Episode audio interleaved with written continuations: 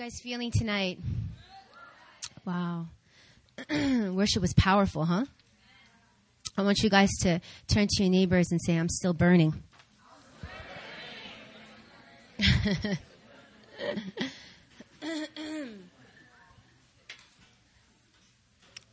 I want you guys to open up your Bibles. We're going to look at Mark.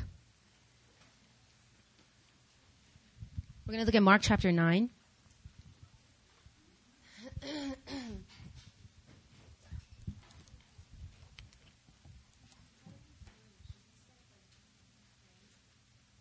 I feel good. I'm good. Mm-hmm, thank you.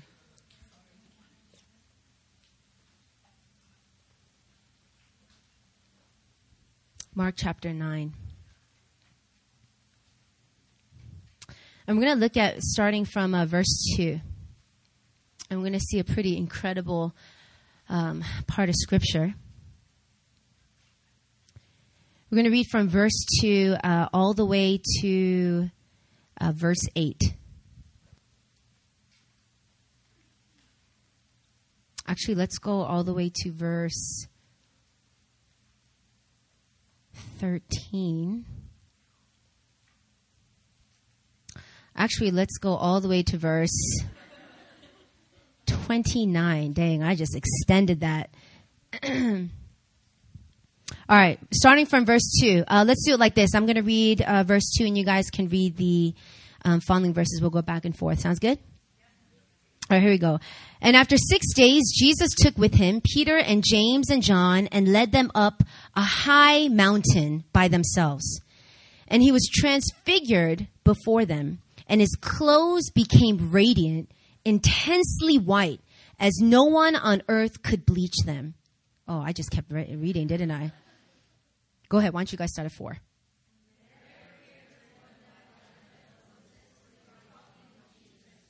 And Peter said to Jesus, Rabbi, it is good that we are here. Let us make three tents one for you, one for Moses, and one for Elijah. And a cloud overshadowed them, and a voice came out of the cloud This is my beloved Son. Listen to him.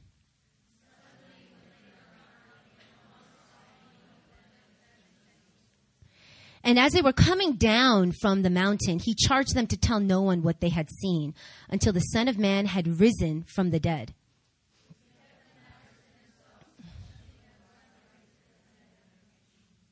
And they asked him, Why do the scribes say that first Elijah must come?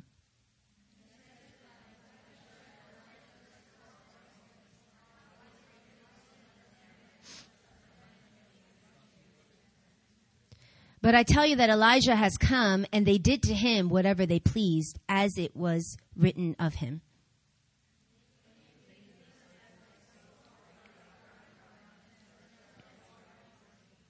And immediately all the crowd, when they saw him, were greatly amazed and ran up to him and greeted him.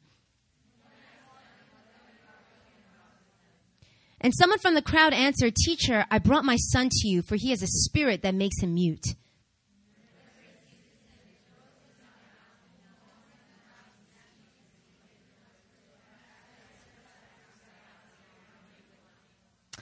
And he answered them, O faithless generation, how long am I to be with you? How long am I to bear with you? Bring him to me.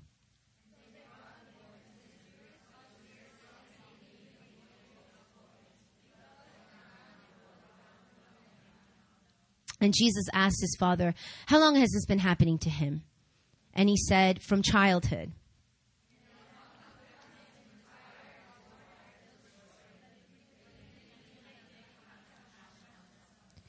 And Jesus said to him, If you can, all things are possible for the one who believes.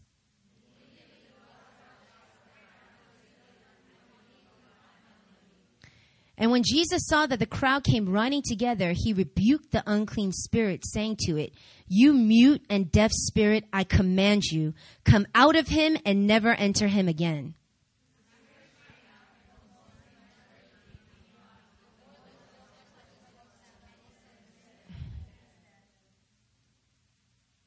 Where are we? But Jesus took him by the hand and lifted him up, and he arose.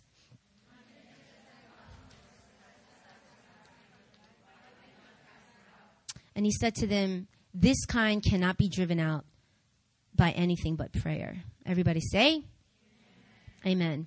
We're going to start with this first part of the two passages that we just read. Here are Peter, James, and John, and Jesus takes them up high on a mountain. He takes them to this high place and this supernatural, incredible thing happened. Jesus transfigured in front of them. And as he does, his clothes become radiant, scripture says, intensely white, like it would be impossible to get this white if you had all the bleach in the world. And not only that, as he's like transfiguring into this amazing supernatural, you know, outfit, all of a sudden Elijah and Moses appear and they're talking to Jesus. Okay, let's just get one thing straight. Elijah and Moses were dead. Okay, just wanted to make that clear. They were dead. They weren't Jesus' homies that, you know, just came up with the mountain and, you know, all of a sudden appeared. These were dead prophets Okay, dead leaders, major leaders of the Old Testament. Elijah, I talked about him at the retreat. He's the one that confronted 450 prophets of Baal. He's the one that had the audacity to pour jugs of water, have jugs of water poured over the sacrifice, over the wood, and God came down in fire. He was gangster. Moses, Moses was the leader of the Israelites. He's the one that helped deliver them out of years of bondage from Egypt. He led them out. He confronted Pharaoh and had all these 10 plagues, you know, uh, go after Egypt and Moses walked them out, parted the Red Sea. I mean, Moses was insane. Okay. These two men were powerful men of God, but they were dead. And all of a sudden, in front of Peter, James, and John, Jesus has this incredible moment where he just becomes radiant right, white, shining, and then Moses and Elijah comes and they start having conversation. They had a super natural experience. Where? On the mountaintop. High on the mountain. You know, when we go to retreats and we have these supernatural encounters with God, I like to call that the mountaintop experience. This is where you hike away from your everyday responsibilities, where you go away from your school assignments, you go away from your friends, unless your friends are with us. You know, you go away from your family members, whatnot. You climb up this mountain and you have this incredible, intimate moment with God. It's a mountaintop experience. And here on this mountaintop experience, they had this supernatural just experience with Jesus transforming in front of them, and all of a sudden the prophet Elijah and Moses appearing. It's incredible. Can you imagine? I know some of you guys saw visions of Jesus during your uh, during the retreat, during the fire altar call, but I mean, I don't know the last time I saw Moses and Elijah, you know, coming in and having a conversation. I mean, it was it, it wasn't just a vision. We're talking about they physically appeared to them. And watch this. What does Peter do? I love Peter because I think I relate most to Peter because Peter's a little bit of an idiot sometimes. And when I read what he says and does, I'm like, I would probably do the same exact thing if I were him. He gets so nervous about what's going on and he says, Rabbi, it's good that we're here. It's good that we're here. Let us make three tents one for you, one for Moses, and one for Elijah. Peter says, It was good that we're here let's stay here. Let's camp here. Let's make, let's pitch a tent and just stay here. And you know, when we go through these mountaintop experiences, often we have that same attitude. Man, that retreat was awesome. I wish we could stay there forever. I wish it was like this every single day. I wish I didn't have to go back to my normal responsibilities and deal with my normal problems and, and see my family and have to go with the, go in front of the things that, that, that cause me pain and anguish. I want to stay on the mountaintop. Let's pitch a tent. We have this attitude. It's good here. Yeah, the retreat is good. But the thing about the mountaintop that you guys need to understand where you are not created to live on the mountaintop. You were created for the valleys. Because as much as they had this supernatural encounter, what happened? They came down the mountain. They had to come down the mountain. Moses had this incredible encounter with God in Mount Sinai. He goes up to this mountain and God consumes the mountain with smoke and with fire and just God passes his presence by. He gives him the Ten Commandments and he, and he just gives him all these different, you know, uh, uh, uh, uh different uh, commands about what to do. And, and he has this incredible experience, but eventually can Moses stay on the mountain forever? No, he had to come down. Elijah had this incredible experience going and confronting 450 prophets of Baal, seeing them not only, you know, their gods being made, them being made fool of, fools of because they're, the gods of Baal was a joke, but eventually he had to come down that high as well. We want to stay on the mountaintop. It's easy there, isn't it? We want to stay on these mountaintop experiences. You know, when I've had powerful encounters at retreats, I, I just, the, a part of me is like, man, I don't want to go back home. I don't want to go back home. I don't want to face what I need to face. I just want to stay right here. It's good here. It's good that we're here. It's good that we're here, says Peter. It's good that we're here. Let's pitch a tent. And Jesus doesn't even respond to that foolishness. You know, Peter doesn't even get a reply. He's just like, he just got straight ignored. All right. That's how foolish his comment was. You know, I have a spiritual father. Pastor Benjamin and spiritual mom, Pastor Sunny. They're my spiritual mentors. And, and when I come up to them and, you know, there are times where I just say something and, you know, PB, he has to just break it down with love and says, that's foolishness. And I'm like, okay, you're right, you're right, you're right.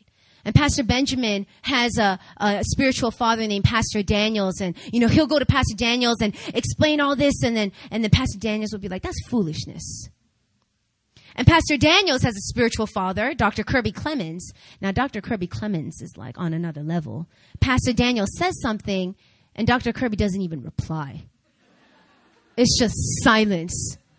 And so it's like, oh man, you know, I feel like God said this and God was saying that. And And then Pastor Daniel's like, yeah, yeah, yeah, that's foolishness. I don't know where I came up with that. I don't know what, I don't know where that came from. That's foolishness. Like he, he he's rebuked with silence. That's kind of like what happened with Peter here. He was rebuked with silence. Jesus didn't even respond. We're not meant for the mountaintop. Mountaintop experiences are transforming experiences. What they do is they change who we are. When we encounter who God is, how powerful He is, man, it changes us. But our lives can't just stop there. What happens when they come down from the mountaintop? As they go down, they're met by a crowd of people. A crowd of people that are just broken, hurting, needing Jesus. And a man comes, a father comes in front of Jesus and, and begs him Uh, my son, he's dealing with this. He, has been mute all of his life. And, and, and this, this situation is so serious. He'll throw himself into the fire, throw himself into the water. He pretty much almost tries to kill himself and we have to go and protect him. There was a needing people, a people that needed Jesus, not on the mountaintop. They needed him on the valley. They needed him in the low place. And it was when Jesus came down with the disciples, he saw that poor father, saw the son, and scripture says he had compassion. Jesus' heart was moved. And at that moment, he says, I rebuke you, mute spirit, and I command you to come out. Can you imagine? Like, man, woo! I wish I was there. I'd just be like, you know, just, just so excited just to see Jesus in action, you know? Just with so much authority. I mean, Jesus wasn't never, he was never in a rush and he was never scared. You know, like he had just so much authority over everything that, you know, you can't even imagine him running. He just walk. And even when everybody thinks he's late, he's like, like, no, he died already. He was like, no, we're good, we're good, we're good. He just had that kind of authority. The people needed Jesus down the mountain. We want to stay on the mountaintop experience, but mountaintop experiences are intimate ones between you and the Lord.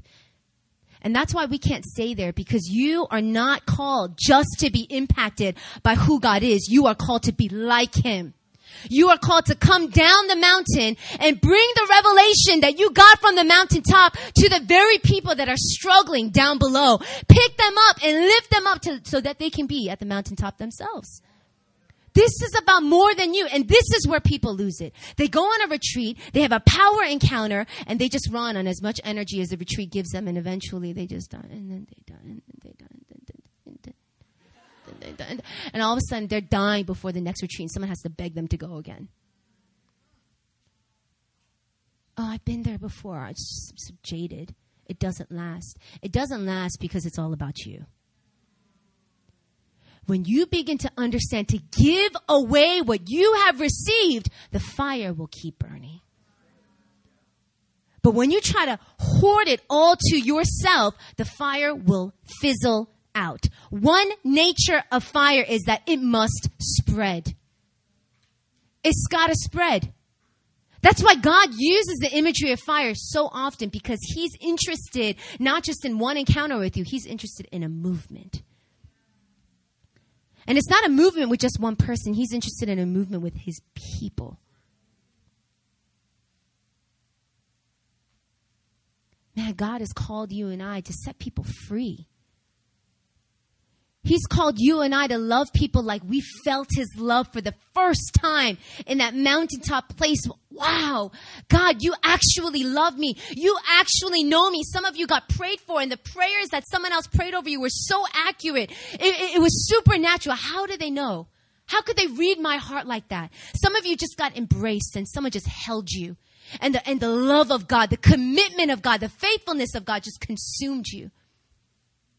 Some of you guys shook, fell for a long time on the ground. Oh, just, you know, don't be making fun of people like that. It's all good.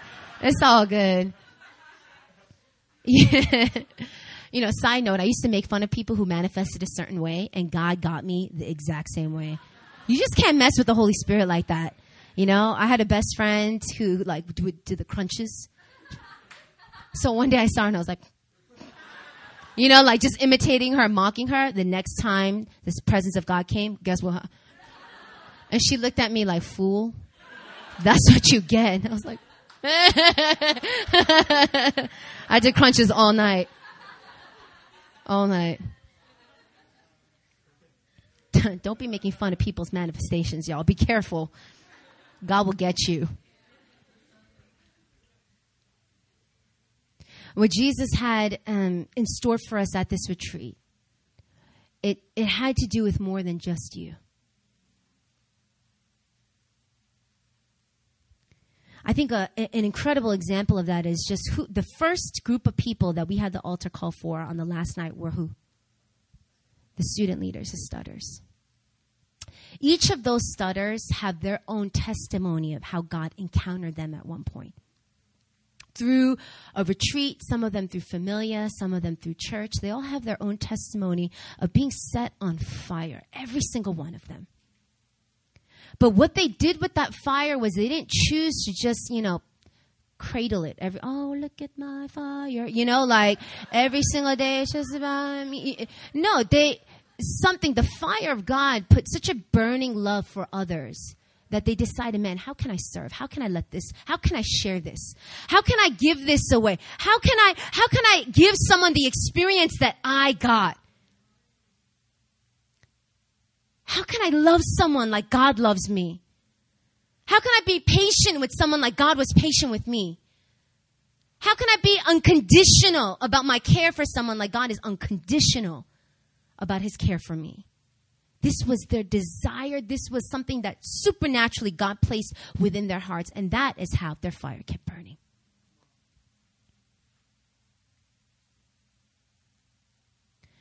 We were made for just more than the mountaintop experiences.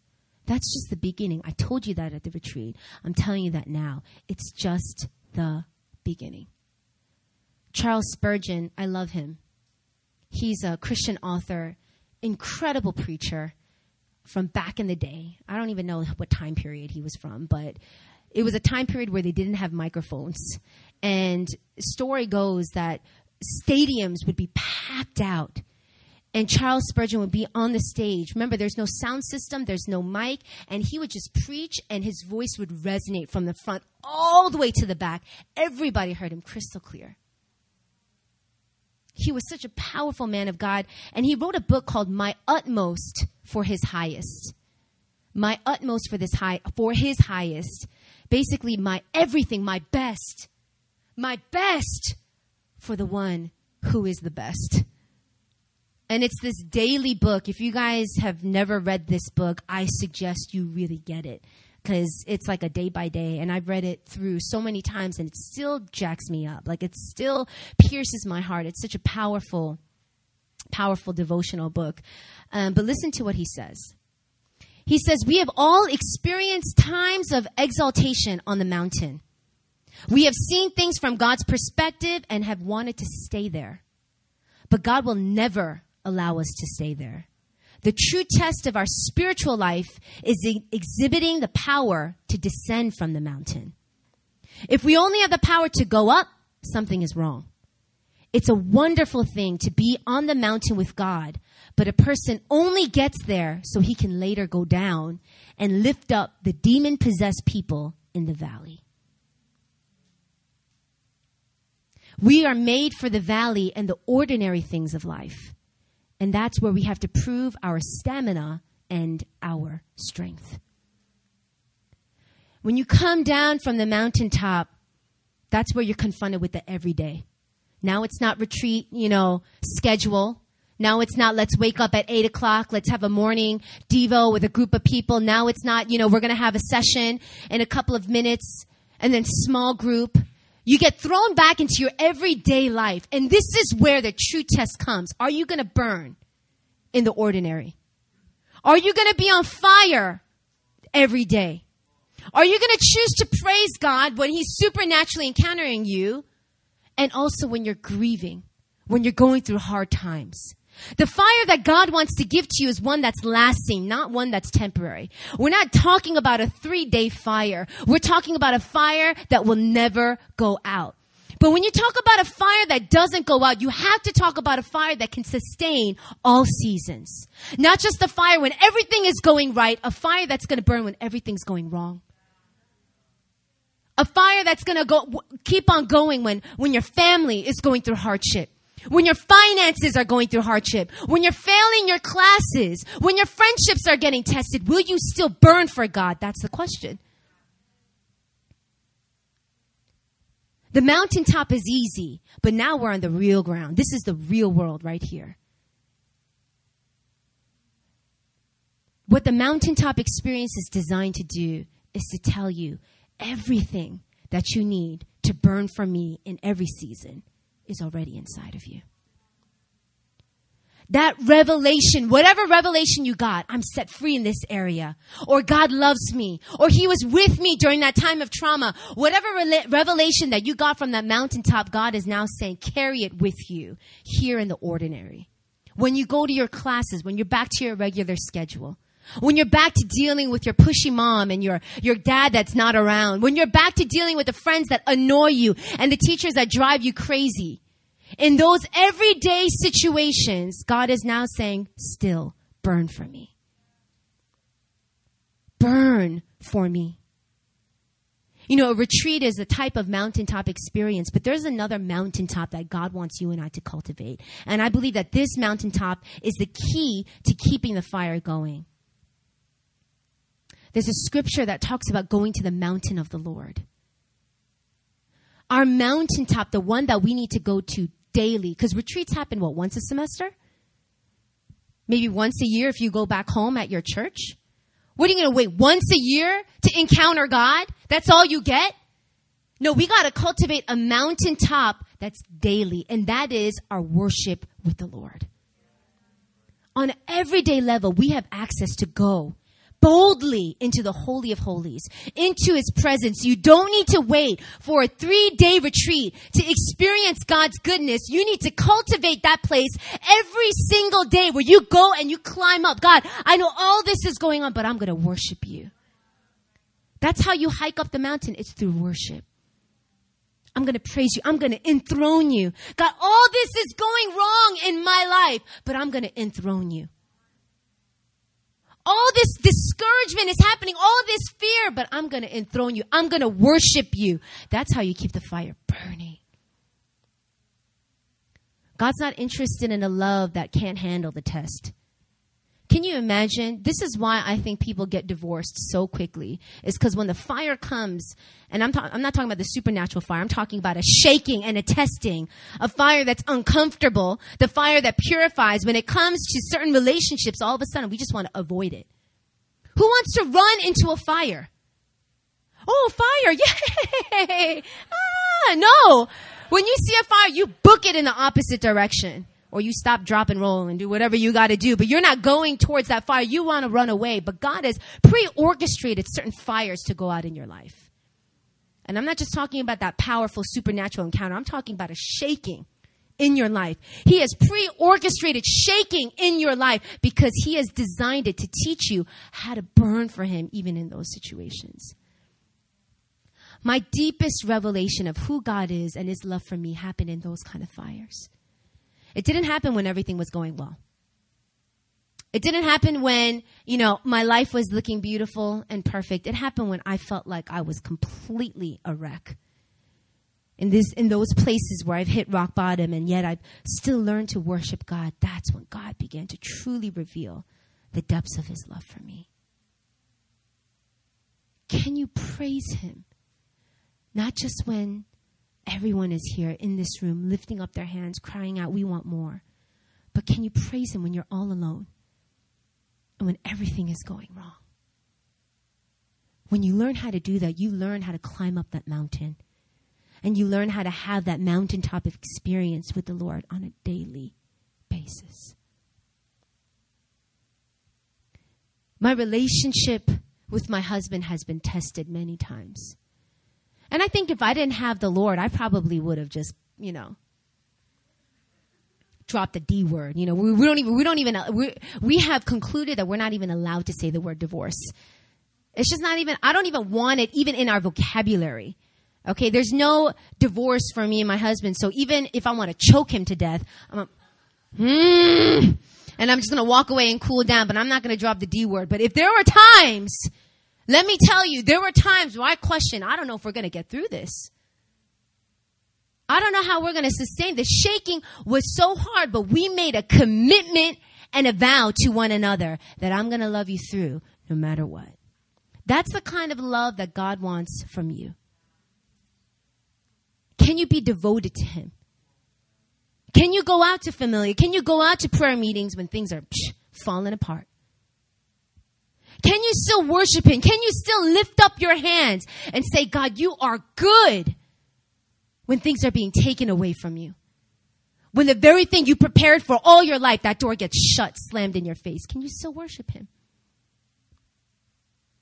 The fire that God ignited at this weekend, trust me, it's a fire that is one that's going to sustain. It's a fire that's designed to persevere. But it's up to you. Are you going to keep that fire going? You're going to keep fanning it? Are you going to keep laying yourself down as a living sacrifice? Or is your love conditional? Is your love circumstantial? Is your fire based on your, your situation?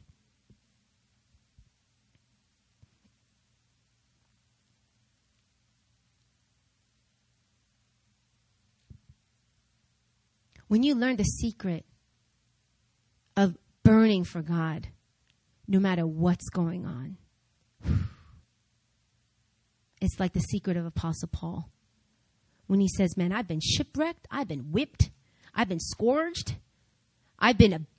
What was that? I just I was going to say shipwrecked again. Said that. He's been stoned. I mean, Apostle Paul, they thought they killed him. They stoned him so bad. They dragged him outside of the city. He had so much zeal. He got back up and went back into the city that he got stoned in. Who does that? Someone that knows how to burn no matter what's going on. That's the fire that was inside Apostle Paul. That's the fire God wants to burn inside of you. That's the fire that says, no matter what I'm facing, I'm going to consider it pure joy, God, because you are good and you are with me and my love for you will never die down. It will continue to grow. His love for you is so intense I said it at the retreat. He's burning for you. That love that he has for you, he's teaching you and he's showing you how to have it for him. Right now is a sweet time. You guys got breakthrough. Some of you guys got hit. Some of you guys got the, the gift of tongues. Some of you guys, you know, fell and shake. That's incredible. That's amazing. But what did I tell you? Those are signs that need to point to the giver. And if we hold on to signs, you've made an idol out of what God has given you. Don't make an idol. This is not about worshiping manifestations. This is not about worshiping gifts. This is about worshiping the giver who stands with you. No matter what you go through, he is by your side. Never will he leave you. Never will he forsake you. Can you worship him through the struggle? When you do that, you will learn the key to joy in all circumstances. When you learn how to cultivate a mountaintop experience, not just at retreats, but daily, God, I'm going to come to you through worship. I'm going to worship you today. Every single day, I'm going to worship you. I don't know about you, but I had times where it was so hard for me to worship God. Where everything inside of me felt like He had abandoned me. Where everything, when I look at my situation, I'm like, God, what's up? What's going on? You know, I've been praying for these things. Why is nothing changing? Why is there no breakthrough here? God, I fasted, I prayed, I contended, I told my, my accountability partner, I told my church, they all fasted and prayed and, ah, why? In that place where it seems like he's withholding something from you, can you still give to him? That is the highest form of praise. It's the most expensive. Worshiping Him when everything's dandy is, is wonderful. God delights in that. But worshiping when you are in a low place, there's nothing like that sweet aroma to the Lord.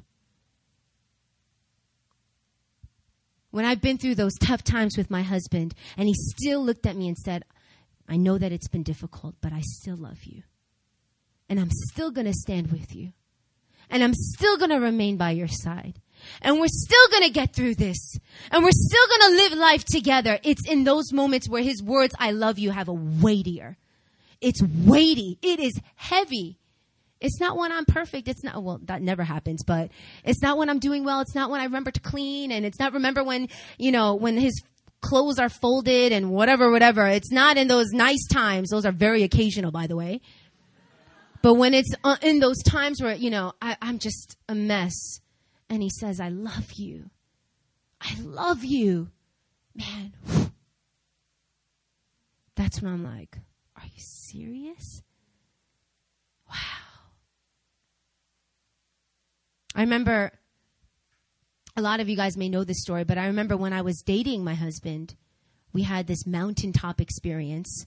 We used to hike Namsan Tower together. those were like long gone because I don't do hiking anymore. Um, I take cabs. Uh, but I mean, when we were dating, you know, I was like up for whatever because, you know, you put your best foot forward. So he's like, yeah, you want to hike the mountain? I was like, yeah, I'll go. and at this mountaintop experience, it wasn't a pleasant one. It was a difficult one. There was one night where we were at the first mountaintop experience I remember is when we first held hands. Ah. And actually, what happened was we were, Marcus, Pastor Marcus Corpening had called Pastor Christian during our date. And he was like a hot mess. This is when he was a student, just like you and Pastor Christian was leading the college ministry, and he was personally discipling Pastor Marcus. So Marcus called him and was having a nervous breakdown about some situation, and we had to sit on a bench. You know, he hijacked our date, so we're sitting on the bench, and and, and you know, I'm just like waiting, and you know, PC's counseling, and all of a sudden his hand just, you know, na na na na na, la la la la la. I was like, oh. So he held my hand so that was one. He tried to hold my hand on the first date, but I rejected that. I was like, sure, what? Um, I'm not that easy, fool. You got to work for my hand holding, okay? But it was because I was so nervous. I was like, ah! I wasn't being cool about it. I was just like, oh, I don't know what to do. Um, but we had another time when we were on at Namsan Tower, and um, at this time, I remember Christian was telling me about um, uh, asking me about going into detail about my my past with guys. And I had a, a, a dream that leaded to that. It's going to take too much time, but there was a, a prophetic dream that God gave me. And when I shared with Christian, he said, I feel like God is saying, we got to have a heart to heart about your past with guys. And I'm sitting there like, do we have to? I mean, he led my healing and deliverance, so he knew a lot of my story, but he didn't know the nitty gritty. And so we had to sit there on the top of the mountain, you know, again at a bench, and I had to. Sh- I began to share with him in detail just things that had happened to me, and how deep these previous relationships were, and you know, um, how uh, promiscuous I had actually been. And so, as I'm sharing with him, like seriously, at this point, I always tell everybody, it, like in my mind, I was like getting ready. I was like packing my bags. I was getting ready to get dumped pretty much. You know, I was like, this guy, he, you know, he is, you know, lived a life for purity for his future wife. And, you know, he's pursued that route. And I mean, I'm about to tell him, drop all this, you know, heavy baggage about what I've done. Like, it's game over. You know, like, it's okay if a dude does it a girl is supposed to get over it, which is not true, by the way. But that was like my thinking. I was like, but if a girl does it, that's like double the shame, you know? That was like my mentality. And so I was getting ready to like, in my mind, pack my bags like it's done. He's to dump me as I'm sharing. So I'm sharing, oh yeah, and I did this and, and, uh, and I also, did some of that and um, did that a couple times and um, and like as I'm sharing with him, like seriously, it was as if my words became daggers, and I could literally see the the pain. You know, like I was with this guy for this long. You know, like I pretty much like literally lived. I cohabitated with someone for a couple of months. You know, like you know, like whatever could happen at that moment and like, I'm just sitting there, like, explaining, and he's just like, you know, going down and down and down and down and down.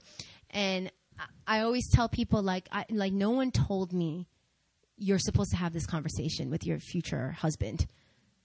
You know, like, in my mind, it was like, it's not going to matter. I'm going to do me. And then when I get married, like, we'll just, you know, sweep that under the rug and you don't tell me about your business. And then we get together and it's like, hey, like I thought it was going to be all good. No, it didn't work like that. My, our history follows us. And even though I got set free, I had to confess because I realized I wasn't just sinning against God, I had sinned against my future husband. I'd broken covenant with my future husband before I even made covenant with him. And I became intimate with other men that should only have been sanctified and set apart for marriage. I had experienced those experiences outside of marriage. And so I had to tell him. And he shared with me all of his stuff as well. But it was like a drop in the bucket compared to, you know, everything that I had gone through. And it was at that moment I just knew, man, this is game over. Like this relationship is done. Like I'm looking at him and he's like bleeding, you know, like squirts of blood coming out, and I'm like, okay, this is not, this is not to work out. And and I'm just preparing myself for the, you know, you know, I was really blessed during this time, but, you know, I think we need to move on. It's not you, it's just me. You know, like I was ready, ready to hear. And I remember, you know, in that moment, God, remember I talked to you guys about laying things down.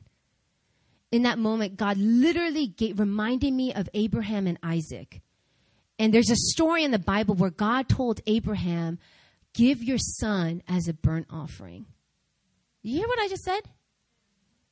Give your son his, well, he, it wasn't his only son. He had Ishmael, but this was his only son, the promised son.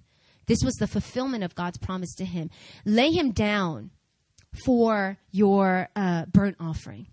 Burnt offerings, like I said, it was an act of, reminding us of our sinfulness, but it was also an act of worship.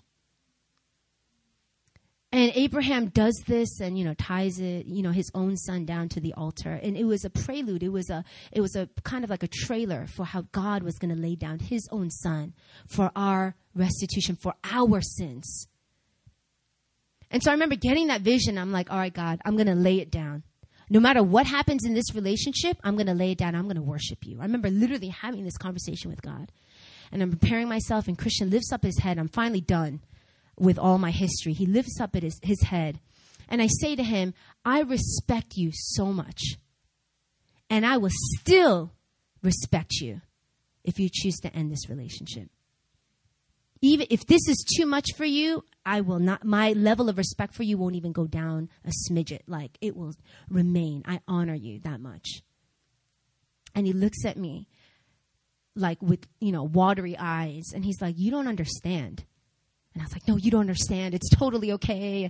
No, you don't understand. No, no, no. I'm, I'm saying, I'm saying that I'm not going to, you know, lower my respect. He goes, no, you don't understand that even before you said a single thing, I made up my mind to forgive you for everything you were going to share. Before you said a single thing, before coming on this date, God already confronted me about your past and I laid it all down. God, no matter what she shares with me tonight, I'm going to choose to forgive her and see her the way that you see her. This was a decision that he had already made. And I looked at him and I was like,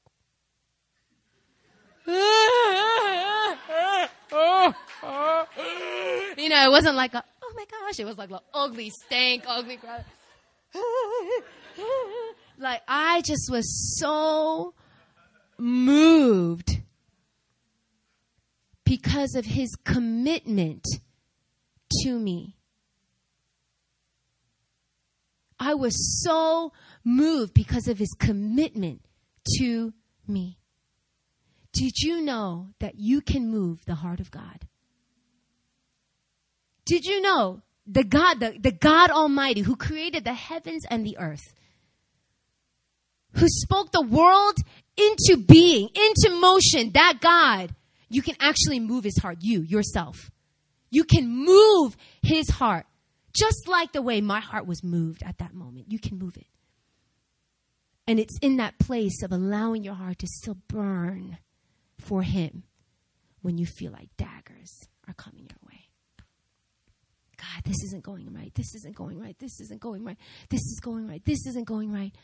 But I still love you. I'm still committed to you. I still worship you. I will still be zealous for you when you lay down a worship like that. Woo! Trust me, you will move his heart. You will move his heart. I want you guys to be on fire, not just when things are going well. I want to teach you about stewarding the fire when things get tough. I want to teach you about stewarding the fire when you're hurt, when you're broken, when you're discouraged, when you're disappointed. I want you to steward the fire. Because even in those moments, trust me, you can still burn for Him. The retreat is done. It's finished. It's over. But the work that God had done at the retreat, that's eternal. We think, man, retreat, the things that God does at a retreat is temporary. And the things that enemy has over us is forever. We think it's like the opposite. Man, that addiction, long term.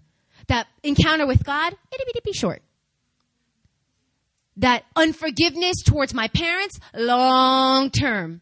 That love that I have for God, short.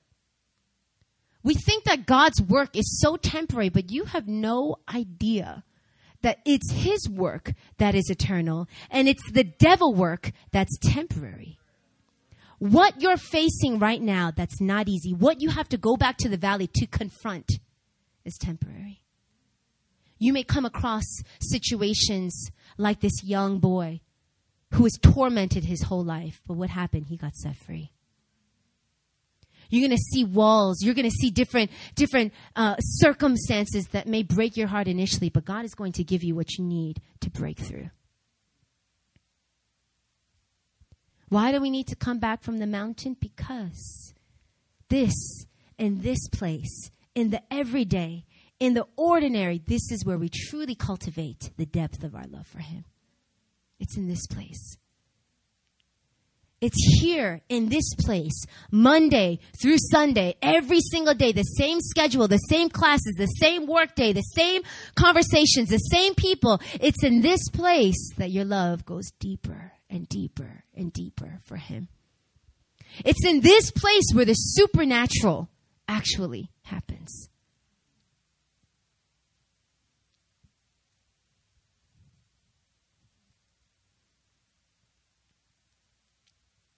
It's time to get a fire that lasts. I told you about my experience when I got hit with fire for the first time and I was down and out for 3 hours and I was I was moving in the gift of tongues. Man, God was so real to me. But the first trial that came my way, I didn't know how to worship him.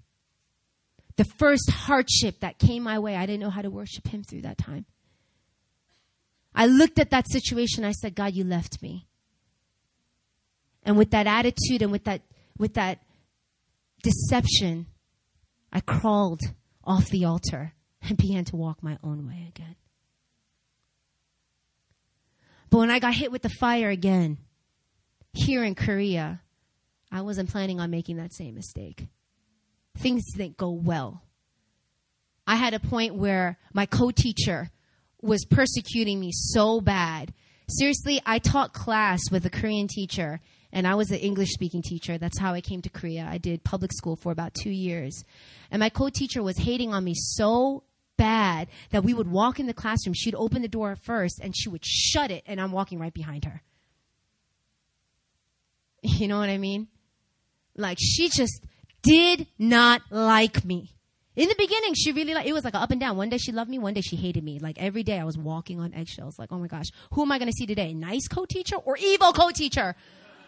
You know, like, oh, hey, how are you today? You know, like just scared out of my mind. Like we had so much conflict. And at that time, I was so immature. I didn't know how to deal with it. I didn't know how to confront her. I didn't know how to be like, hey, that's not okay. I just didn't know what to do. But what I did learn to do was worship. God, this sucks. I would wake up calling Christian when we were dating, like, I'm gonna quit. I'm just gonna walk up there and just boom into the office and I can't stand you, and I can't stand you, and I can't stand you. You're okay. I'm out. You know, like I would have daydreams of all these opportunities where I would just like book it, but God was like, no, you have to stay. He would not let me quit. I was like, Lord God, just, just tell me. You just give me the word. I'm out, I'm out of there. He's like, no, you're exactly where you need to be. He had to teach me how to learn to worship him when things were terrible. I had a moment after the fire when my whole family was against me. I would get phone calls from my cousins being like, do you know what you're doing to your family? You know how selfish you are right now being in Korea? You know how selfish you are going through with this marriage? I was engaged to my husband. My family did not approve initially. I had my own best friends be like, Erin, you're, you're an idiot. You're 23 years old. Why are you trying to be engaged right now? Like your family's upset. Just wait. Just, just chill out. Just wait a couple of years. Just date him for like four years and see if he's really the one. But I knew that there was a divine timing to things. And I knew that God was setting things up for breakthrough for my family. But even before the breakthrough came, I had to learn how to worship Him. I had to learn how to still stay on fire for Him. I had to learn how to love other people when I was in the fire. You know how hard that is? Man, it's easy to get all victim like, oh, my family hates me. My co teacher's the devil. I don't want to go to work. I hate it. Everything's going wrong. And, and, just play the victim mentality every day. Oh, my life sucks and blah, blah, blah, blah. No, God was teaching me you're more than a conqueror. Have joy. Have joy.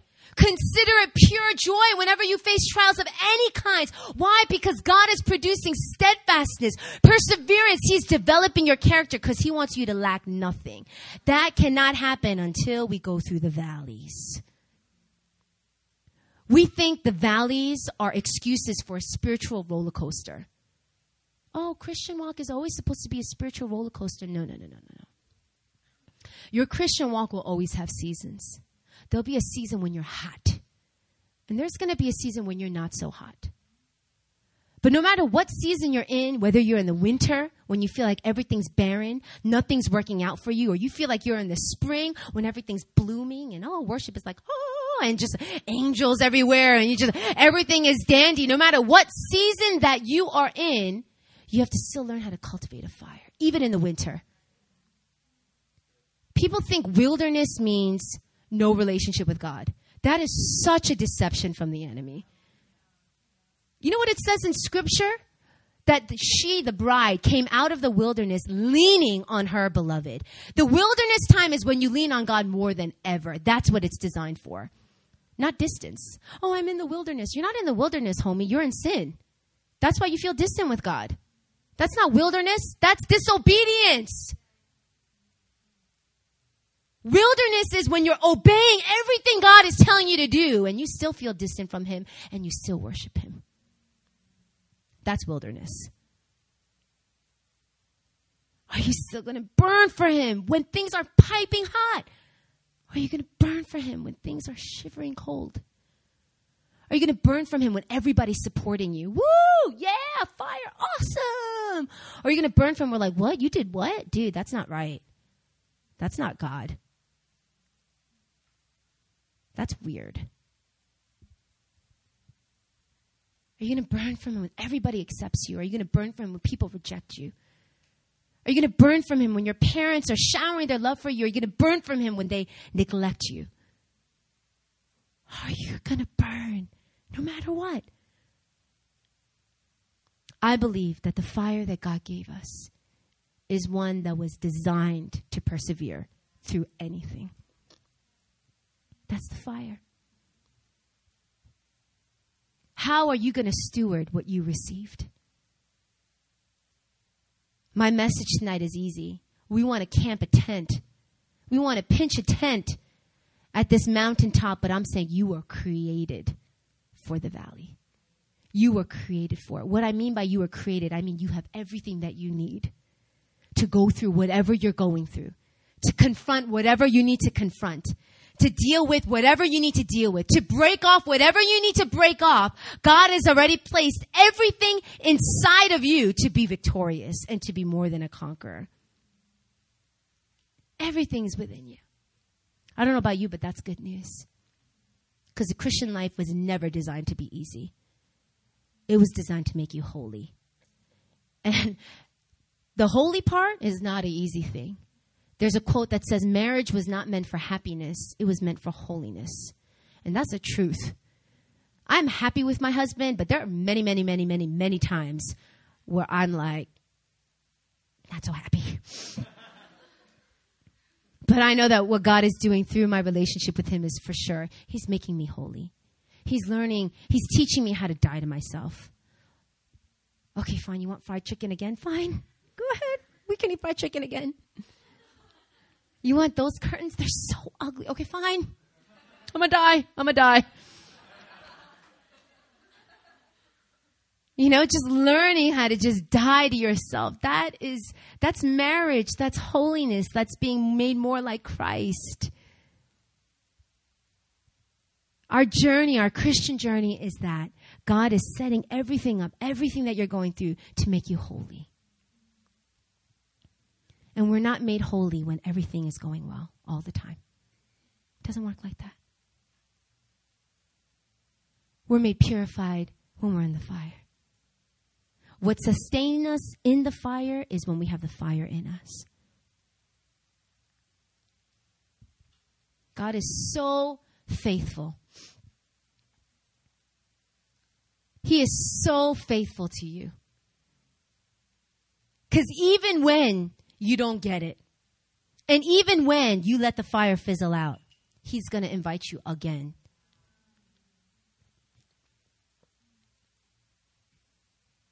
And even when you change and then you revert back to your old ways, God's still going to reach out to you. And even when you fail a test and you face a hard situation and you feel completely neglected and you can't worship God, God is still by your side. One thing that you got to know is that His love will always be unconditional for you. In this journey, as we're learning to be unconditionally in love with Him, He will always, without fail, be unconditionally in love with you. You know what that means? It means no matter what you do, no matter what you said, no matter what happened, no matter how bad things got, no matter whether you cursed him, no matter whether you praised him, no matter what, he's still for you. That's a powerful thing. In Genesis chapter 15, God gives a promise to Abraham about his future descendants and about the promised land. And as he gives this promise to Abraham, Abraham just needed some encouragement. He was like, God, how do I know that this is real?